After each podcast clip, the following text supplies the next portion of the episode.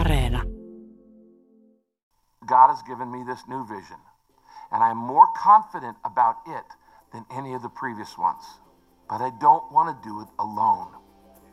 So if God grabs your heart, please let me know. God bless you. Saarnaajat.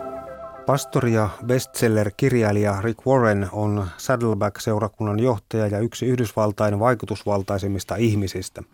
Baptistipastori Warren muun muassa piti puheen presidentti Barack Obaman virkaan astujaisissa.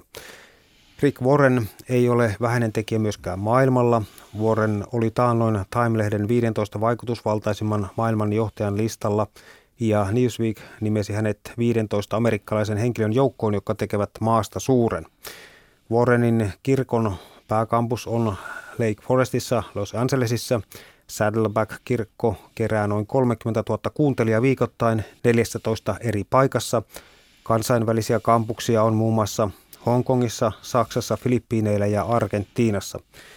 Vuonna 2021 Rick Warrenilla oli Twitterissä seuraajia 2,2 miljoonaa, kun esimerkiksi Paavi Fransikolla oli seuraajia 5,5 miljoonaa. Suomessa Warren tunnetaan parhaiten tavoitteena elämäteoksesta, jossa hän nostaa kärkiteemakseen vastauksen pohtimisen kysymykseen, mikä elämässä on tärkeintä. Vastauksensa Warren määrittelee viiteen Jumalan tarkoitukseen, joita ovat palvonta, Jumalan läheisyys, oppiminen, uskon julkituonti ja lähetystyö. Warren on myös niittänyt mainetta panemalla seurakuntalaiset Danielin dietille. Kuuntelet Saarnet-sarjaa. Minä olen Raimo Tyykiluoto ja asiantuntijavieraana on teologian tohtori, PhD-missiologi, Israelin ystävät ryn toiminnanjohtaja Salom-lehden päätoimittaja kulttitutkija Ilkka Vakkuri. Ilkka, baptistipastori Rick Warren ei todellakaan ole ihan kukaan tahansa, vaan erittäin vaikutusvaltainen henkilö. Todetaan heti alkuun, että meillä ei ole mitään Rick Warrenia vastaan. Emme siis epäile hänen motiivejaan, emmekä vilpittömyyttään, emme myöskään kiistä hänen uskoaan. Kysymys on yksinomaan opista ja siitä, mitä Warren edustaa, ei siis hänen persoonastaan. Tästä on kyse myöskin sarjassa esiintyvien muiden henkilöiden kohdalla.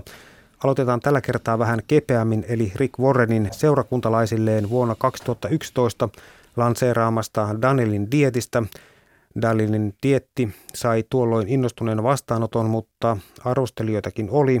Kerrottiin, että lääkärit, jotka dietin olivat suunnitelleet, olivat saaneet liikaa inspiraatiota itämaisista uskonnoista, eli väärältä Jumalalta Allahilta mitenkä ihmeessä dietistä voi saada jonkun Allahin tai väärän uskonnon, kun on kysymys vaan dietistä. Mutta semmoisia ihmiset on. Ja tämä on niin kuin vakava kysymys sikäli, että tässä on, tämä, Amerikassa on tapahtunut tämmöistä sen ymmärtämistä, että terveydestäkin pitää huolehtia, kun amerikkalaiset ovat valtavan ylipainoisia – ja valitettavasti usein nämä seurakuntalaiset ovat niin ylipainoisia, että hyvä, että pääsevät istumaan sinne kirkkoon tai seurakuntaan. Me puhutaan aivan erilaista ylipainosta kuin mihin Suomessa ollaan totuttu. Siellä, siellä voi olla 140-160 kilosia ihmisiä, jotka eivät ole kauhean pitkiä. Kysymys on siis siitä, että tämmöiset elämäntavat ei yleensä ole Amerikassa kovin hyvät. Siis Eh, avutolla mennään joka paikkaan ja nämä eh, seurakuntalaiset ja uskovat ei ole yhtään sen eh, ikään kuin paremmin siihen niin kuin orientoituneet. Niin Rick Warren tosiaan niin on ymmärtänyt monta muutakin totuutta. Hän on käytännönläheinen ihminen, hän on erittäin menestyvä, hän tavoittaa sekä demokraatti että republikaani. Hän on aika erikoinen henkilö siinä mielessä, että hän pystyy Barack Obaman virkaanastujaispuheen pitämään ja siitä huolimatta häntä myöskin monet republikaanit arvostavat. Ja hän ymmärsi sen, että jos nämä ihmiset ovat ylipainoisia, voivat huonosti, niin, niin ei sekään ole hyvä asia. Että heitä pitäisi niin kuin käytännön läheisesti auttaa kun amerikkalaisuuden ongelma on se, että siellä on jatkuvasti, eh, me ainakin ennen tätä koronaa, niin tavattiin toisia. Ja siellä on aina pihvejä ja muita tarjolla, niin se yleen syöminen on yleinen jatkuva haaste siellä Amerikassa, mäkin muistan. Ja ajatelkaa, aamupalalla oli kaiken maailman vaikka minkälaista rasvasta juttua ja marmelaadia ja kaikkea. Siis ihan takia semmoista, mitä suomalaiset ei tulisi ajatelleksikaan aloittaa heti kauhealla sokeriannoksilla aamulla.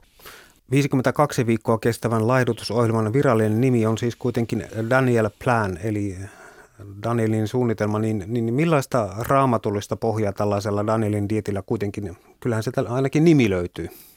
No joo, tietysti jos nyt ollaan rehellisiä, niin raamatun sekä vanhan että uuden testamentin aikana tavalliselle ihmiselle ei ollut kyllä ylipaino-ongelmia. Hyvä, että ra- ruokansa sai, ne olivat yleensäkin hyvin alvi, aliravittuja, mutta tietysti nämä johtajat saattavat olla ylilihavia ja yli, yli tällä tavalla.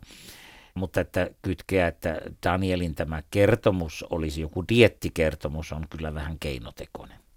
Rick Warren pointtasi itse Danielin tietin seuraavasti ruoka, liikunta, keskittyminen, taistelu ja ystävät. Eli kyseessä oli itse asiassa sellainen kokonaisvaltainen kunto-ohjelma, ei pelkästään laihdutuskuuri. Tämä on myönnettävä, siis, että ihan, hän siis käytti ammattilaisia, lääkäreitä. Ja kyllä tämä varmaan Suomessakin tekisi hyvää, jos nämä seurakuntalaiset kuntoilisi ja hoitaisivat tämmöistä asiaa, mutta tietysti siinä on se kysymys, että onko hengellisen työn niin kuin päätehtävä olla joku kuntokeskus, niin sitäkin voidaan tietysti kyseenalaistaa. Ja ja onhan siis esimerkiksi mormoneilla on tämmöisiä, että pitää hyvässä terveydessä olla ja monella muulla ryhmittymällä. Mutta tosiaan, että kyllä siinä täytyy olla varmaan semmoinen tasapaino, että ei, ei kuntosaliseurakunta on tietysti vähän omala, omalaisensa juttu.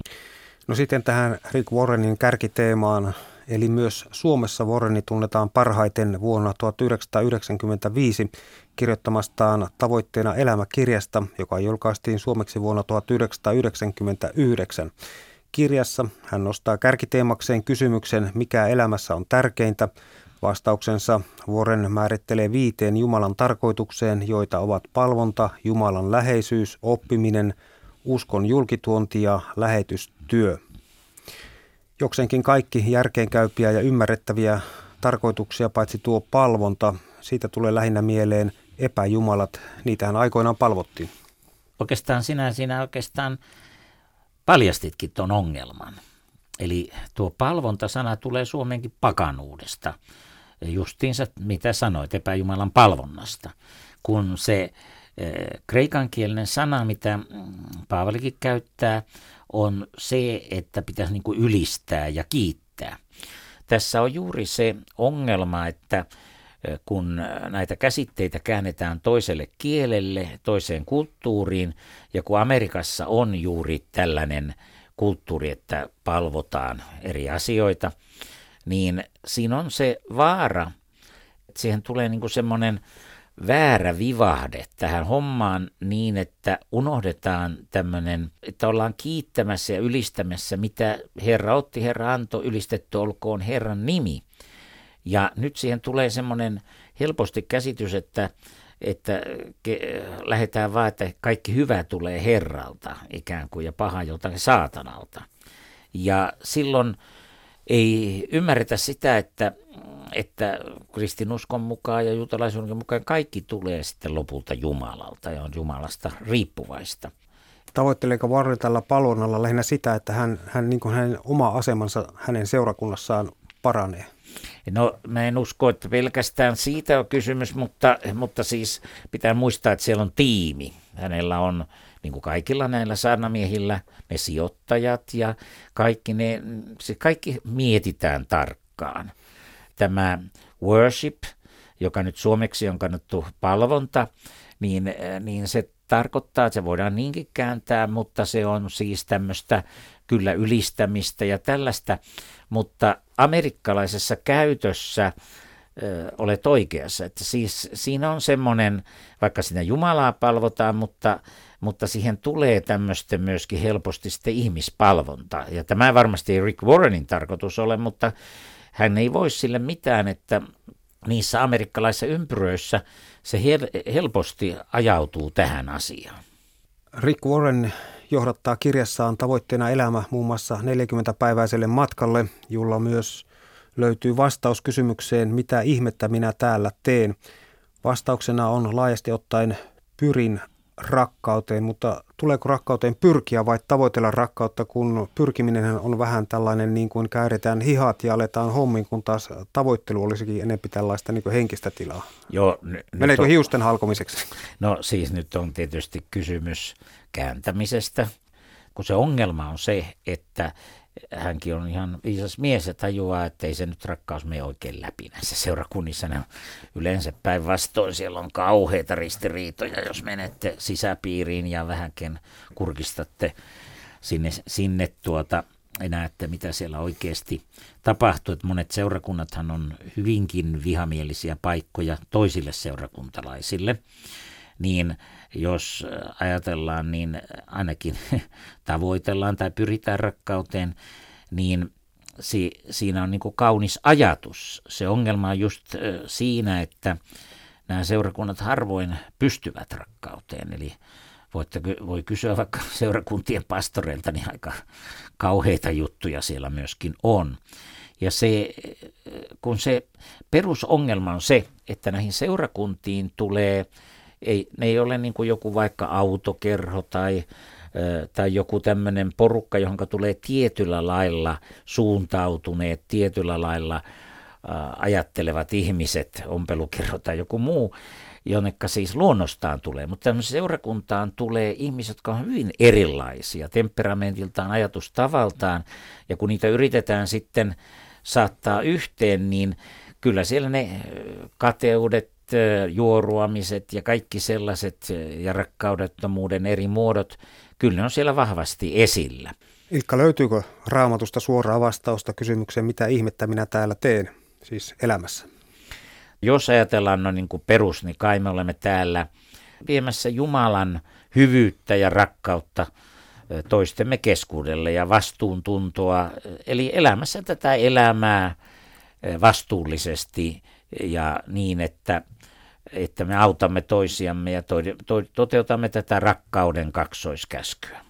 Tapio Tuomaala, jota syytetään netissä muun muassa pilkuntarkastaja Hiuksen hienosta raamatun käännösten viilailusta, analysoi omassa kirjoituksessaan kristityn foorumi.fi-sivustolla, joka sekin sivusto lienee jossain määrin aika lailla kiistelty, että koska Warrenin mielestä kukaan ei ymmärrä, mitä sana kertoo, niin hänellä eli Warrenilla on oikeus nähdä raamatun kirjoitukset uusin tuorein tavoin ja selittää siten, että tyhmätkin nykyihmiset ymmärtäisivät. Onko näin niin kuin Tapio Tuomalla väittää?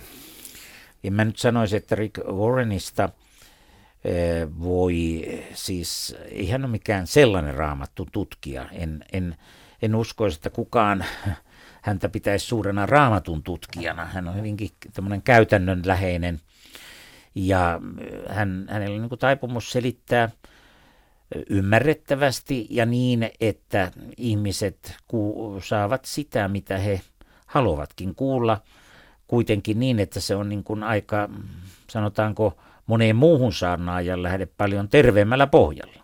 Tapio Tuomala jatkaa, että muunneltu totuus ei ole totuutta, vaan esittäjän käsitys totuudesta ja näin on myös Warrenin kohdalla, mutta toisaalta eikö ole näin jo lähtökohtaisesti, että totuus on aina esittäjänsä käsitys asioista, ei siis suoranainen fakta. Tapio Tuomala ilmeisesti tarkoittaa kirjaa koskevassa analyysissään, että Warren jo lähtökohtaisesti haluaa ymmärtää raamatun sanomaa väärin, kun hän puhuu Warrenin yhteydessä muunnellusta totuudesta. No nyt tietysti voisi sanoa tietysti, että kaikenlainen tämmöisen raamatun ilman mitään syvällisempää tutkimaan, niin on, on tavallaan muunneltua totuutta, koska kerran ei itse tutki, mitä siellä on. Siis, siis tämä on yleinen ongelmakin, kun on sieltä alkukielistä lähtenyt tutkimaan ja kääntämään niitä käsitteitä, niin kyllähän ne paljastuu, että ne on pääsääntöisesti käytettävät käsitteet joutuu uudelleen arvioimaan.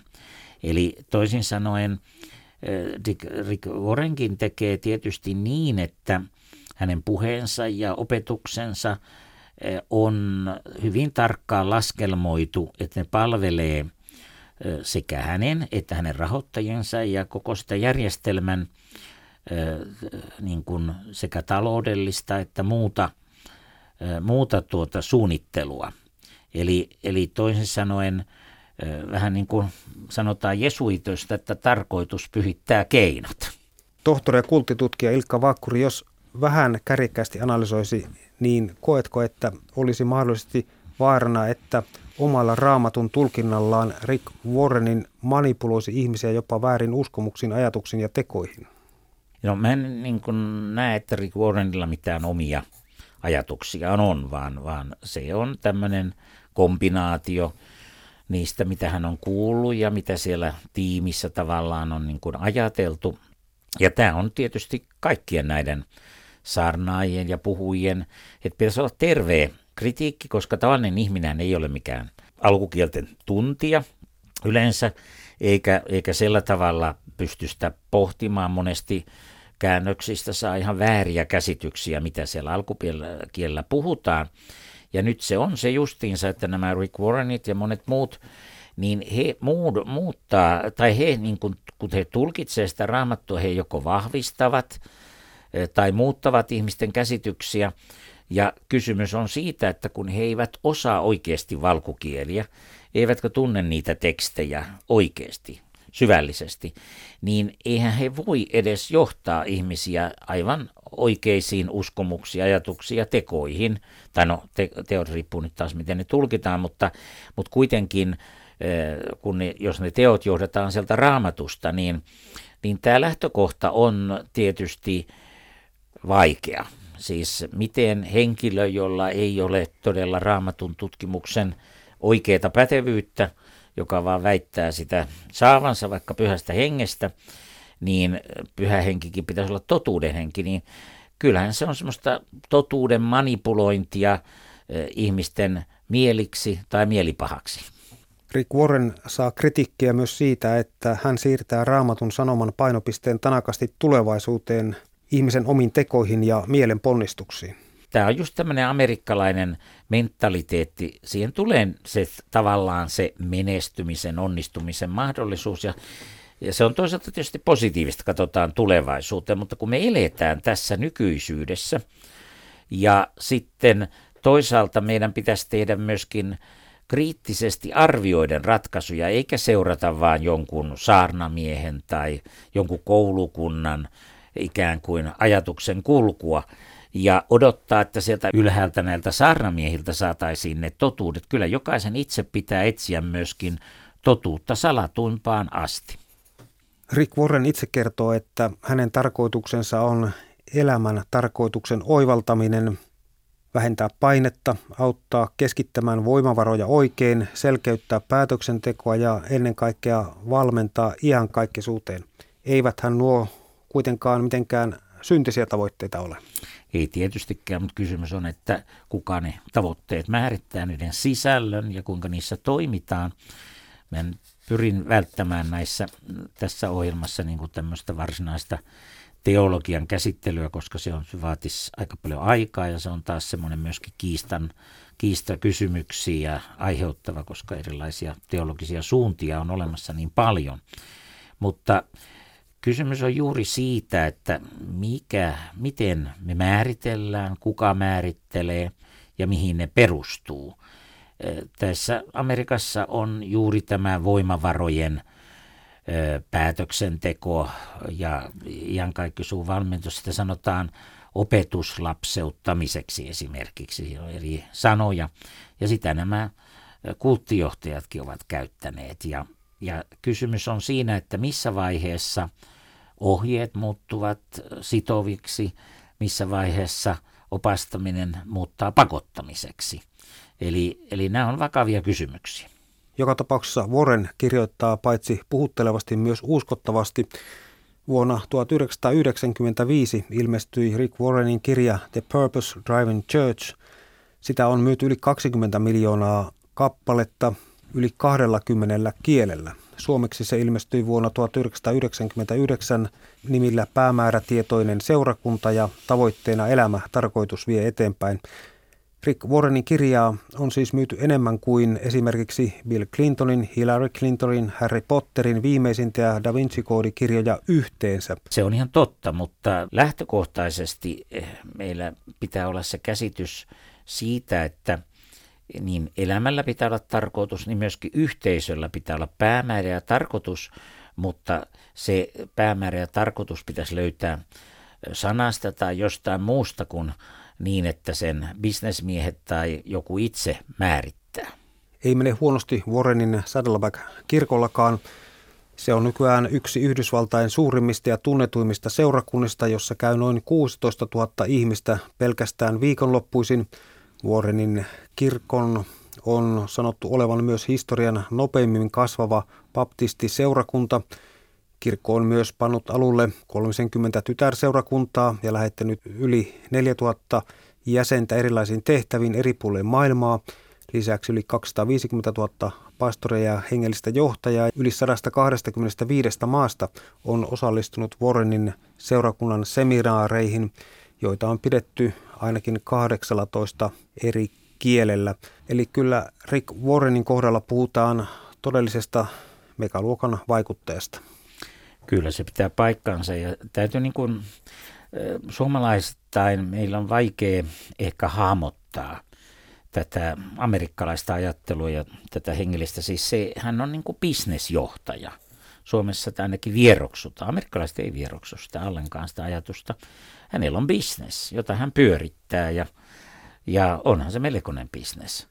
Että voi sanoa, että harvallapa suomalaisella olisi vastaava. Ja nyt kysymys on myöskin siitä, että tässä bisneksessä pyörii aivan toisenlaiset summat, mitä Suomessa ikinä voisi pyöriä. Ja vaikutusmahdollisuudet ovat tosiaan aika valtaisat. Siis ei ole vain se 16 000 ihmistä viikonloppuisin, vaan, vaan eri kanavien kautta se sanoma leviää ja se vaikuttaa.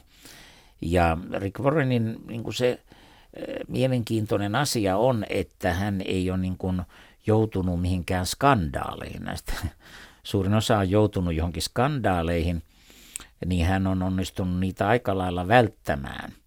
Ja sen takia hän on, hän on oikeastaan aika lailla suojattukin, koska hän on niin vaikutusvaltainen, ettei tämmöiset, sanotaanko nyt pienemmät toimijat uskalla hänen toimintaansa puuttua. Ilkka, jännä yksityiskohta on myös se, että Twitter on Rick Warrenille oiva megafoni. Warrenilla oli vuonna 2021 2,2 miljoonaa Twitter-seuraajaa, kun esimerkiksi Paavi Fransiskolla oli 5,5 miljoonaa Twitter-seuraajaa, eli vain reilu puolet enemmän, ja puhutaan sentään Vatikaanin vaikutusvallasta. Luulen, että tulevaisuudessa sellaiset, jotka niin kuin ainakin Amerikassa menestyy, niin niiden pitää olla aktiivisia sosiaalisessa mediassa – ja, ja sillä on todellakin merkitystä. Siis sosiaalisen median kautta tunnettavuus tulee, tavoitettavuus ja näissä tapauksissa myöskin sitten rahavarat.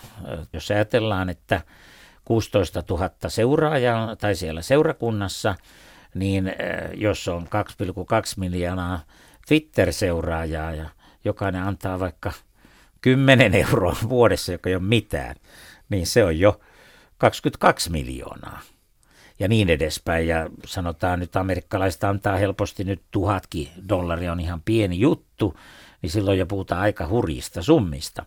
Eli kysymys on siitä tunnettavuudesta, taloudellisten varojen keräämisestä ja tosiaan sillä sanomalla ihmisten tavoittamisesta. Ja Twitter on siitä helppo, että monet lyhyet viestithän siellä monesti niin kuin puree. Ja amerikkalaisetkin on aika laiskuja, niin kuin alkaa varmaan Suomessakin, että ne jaksa kauhean pitkiä juttuja lukea. Niin tämä on varmaan sellainen äh, asia, että tämä sosiaalimedian oikea käyttö on ihan avainkysymys äh, monella tapaa näiden seurakuntienkin tulevaisuuden kannalta. Rick Warren syntyi vuonna 1954. Hän sai saarnaamisen lahjan jo veren perintönä. Hänen isoisänsä oli ollut kuuluisan 1800-luvun englantilaisen evankelistan seuraaja, joka tuli Amerikkaan matka saarnaajaksi. Warren kasvoi Kaliforniassa. Lukiossa hänen todellinen intohimonsa oli politiikka, mutta myös kirkko alkoi kiinnostaa ja hän lähti baptistiseminaarin Teksasiin – Yliopiston suoritettuaan Warren palasi omien sanojensa mukaan Jumalan kutsusta Kaliforniaan vaimo mukanaan ja asettuivat Los Angelesiin ja perustivat Saddleback-kirkon. Eli aika tavallinen tarina, mutta vuonna 2013 tapahtui Warrenien elämässä eräs käänne, kuin Warrenien poika ampui itsensä. Warrenin poika Matthew oli taistellut mielenterveysongelmiensa kanssa lapsuudestaan saakka ja 27-vuotiaana nuori mies ei enää jaksanut ja päätti päivänsä. Kuultuaan suruutisen Warren sanoi olleensa sokissa yhdessä vaimonsa kanssa. Hirvittävän kokemuksen ja rankan Suruprosessin läpikäynyt Warren kertoi haluansa käyttää lopun elämänsä taisteluun toivottomuutta vastaan. Kesällä vuonna 2021 67-vuotias Los Angelesilaisen Saddleback-seurakunnan johtaja Rick Warren sitten ilmoitti jäävänsä eläkkeelle, kunhan sopiva seuraaja syntyy. Pitää muistaa se, että eivät nämä seurakunnan pastorit ole mitään mielenterveyshoitajia. Ei heillä ole yleensä mitään semmoista koulutusta. Ja tämä tekee heidän roolinsa hyvin raskaaksi, jos heidän pitää tämmöisiä asioita hoitaa. Voi sanoa, että he voivat olla hyvinkin jopa ammattitaidottomia. Siis helposti tämmöisissä varsinkin ehdottomissa uskon suunnissa voidaan tehdä valtavaa haittaa, kun sanotaan ehdottomasti, että sun pitää just näin tehdä ja, ja vaikka, että jos sä oot oikea uskova, niin että se on masentunut. Tämä on hyvin yleinen trendi, että on sanottu sillä tavalla, että sulla on sitten uskon heikkoutta, jos sä uskot Jumalaa ja Jeesukseen, niin et sä voi olla masentunut. Ja kuitenkin masennus ja tämmöinen ainakin tilapäinen, niin se on ihan normaali ihmiselämään kuuluva ilmiö, että välillä ollaan iloisia, välillä surullisia, mutta pitkittynyt masennus on vakava asia, mikä tälle Rick Warreninkin – sitten pojalle kävi ja se oli kyllä hänelle iso isku ja se oli vähän semmoinen niin kuin häpeän paikkakin tavallaan, koska hän kuitenkin antoi ymmärtää, että se on aina Amerikassa, että se perhe pitäisi olla täydellinen. Pitää muistaa, että konservatiivissa piireissä esimerkiksi itsemurha katsotaan semmoiseksi synniksi, että sitä ei välttämättä saa anteeksi. Siellä on monia seurakunnissa ei pääse kirkkomaahan, jos on tehnyt itsemurhan. Saa nähdä, lähteekö Rick Warren eläkepäivillä nuoruuden intohimonsa eli politiikan pariin. Kasassa olisi ainakin dollareita, verkostot kunnossa ja vaikutusvaltaakin aika tavalla. Hän on myös malttanut pysyä puolepolitiikan suhteen aika neutraalina, toisin kuin erät uskonnolliset julistajat, jotka ovat avoimesti tukeneet republikaaneja ja esimerkiksi suhtautuneet kielteisesti aborttiin, homoavioliittoihin, ilmastonmuutokseen ja ihmisoikeuksiin. Tohtori ja kultitutkija Ilkka Vakkuri, Rick Warren kuuluu ei fundamentalistiseen, ei kristillistä oikeistoa tukevaan, ei poliittista kantaa edustavaan evankelikaalisten valtavirtaan. Spekuloidaan tähän lopuksi hivenen. Nähdäänkö Rick Warren lähivuosina Yhdysvalloissa presidenttiehdokkaana ja millaiset mahdollisuudet hänellä olisi? Hänellä on tosiaan niin laaja kannatus ja yhteydet että hänellä on kyllä mahdollisuuksia, mutta mä luulen, että Rick Warren on, hän on kunnianhimoinen, kyllä hän jotain varmasti suunnittelee. Siis hänen kannatuksella on helppo päästä senaattiin, senaattoriksi tai, tai kongressiedustajaksi, mutta tulevaisuus näyttää, miten hän toimii. Saarnaajat.